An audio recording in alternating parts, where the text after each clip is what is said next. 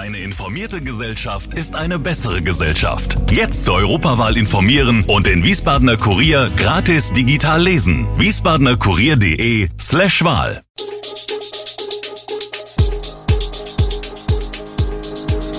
Gude, unser morgendliches News Update.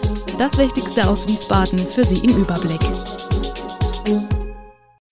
Guten Morgen aus Wiesbaden an diesem 19. April.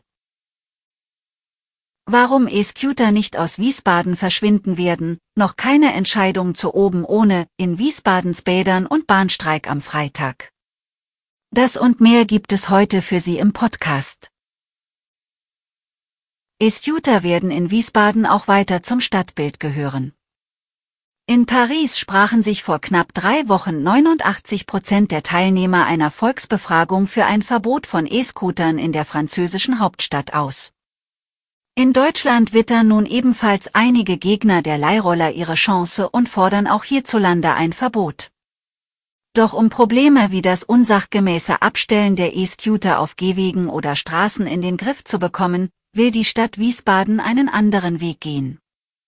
Wie das Verkehrsdezernat auf Nachfrage mitteilt, empfindet man die Leihroller als willkommene Ergänzung im städtischen Mobilitätsmix auf dem Weg zur Mobilitätswende. Dass es allerdings Beschwerden über nicht sachgemäß abgestellte Roller gibt, die Fußgänger und insbesondere mobilitätseingeschränkte Menschen in ihrem Alltag behindern, habe man in der Stadtverwaltung erkannt, heißt es aus dem Verkehrsdezernat. Auch deswegen arbeite man an einem Konzept für künftige Abstellzonen in der Innenstadt. Im kommenden Sommer soll es nach Angaben des Verkehrsdezernats hierzu ein erstes Pilotprojekt geben. Oberkörperfreies Baden für alle im Schwimmbad. Die deutschlandweite Diskussion hat im vergangenen Sommer auch die Wiesbadener Stadtpolitik beschäftigt. Bislang sieht die Hausordnung der städtischen Bädergesellschaft Matti Aqua vor, dass Frauen in den Bädern einen Bikini oder einen Badeanzug tragen müssen. Auf Antrag der Rathauskooperation aus SPD, Grünen, Linken und Volt im Juli 2022 sollte die Gleichstellungssituation neu bewertet werden. Dafür sollten Erfahrungsberichte und Stellungnahmen eingeholt werden. Dazu habe im März die Betriebskommission der städtischen Gesellschaft getagt, so ein Sprecher. Da die Sitzung allerdings nicht öffentlich ist, dürfe man sich zu Details nicht äußern.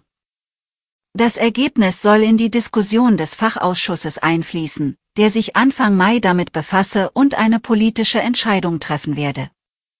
Eine Pressemitteilung der Fraktion Volt, nach der bereits eine offiziell geänderte Badeordnung für die kommende Badesaison festgelegt wurde, sei falsch, so der Matti Aqua-Sprecher.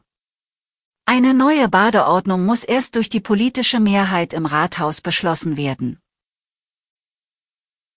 Hohes Fieber, Halsschmerzen, Ausschlag auf den Wangen und am Körper, in den Kitas und Schulen ist seit Anfang des Jahres Scharlachzeit.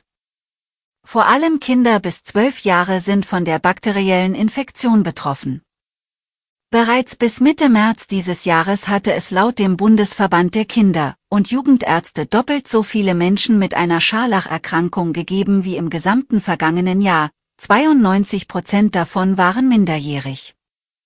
So wurden von Januar bis Mitte März 2023 bereits 2152 Erkrankungen ans Robert Koch Institut gemeldet, 2022 waren es insgesamt 913 gemeldete Scharlachfälle. Unbehandelt könne Scharlach zu schweren Erkrankungen von Herz, Nieren, Gelenken oder Gehirn führen, klärt der Bundesverband der Kinder- und Jugendärzte über mögliche Risiken auf. Reisende in Deutschland müssen sich in den nächsten Tagen erneut auf erhebliche Behinderungen und zahlreiche Ausfälle im Flug sowie im Bahnverkehr einstellen. Bei der Deutschen Bahn und anderen Bahnunternehmen sind an diesem Freitag weitere Warnstreiks in ganz Deutschland geplant.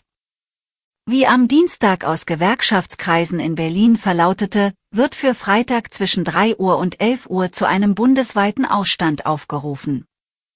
Für diesen Donnerstag und Freitag hat zudem die Gewerkschaft Verdi an den Flughäfen Düsseldorf, Hamburg und Köln-Bonn zu ganztägigen Streiks im Sicherheitsbereich aufgerufen.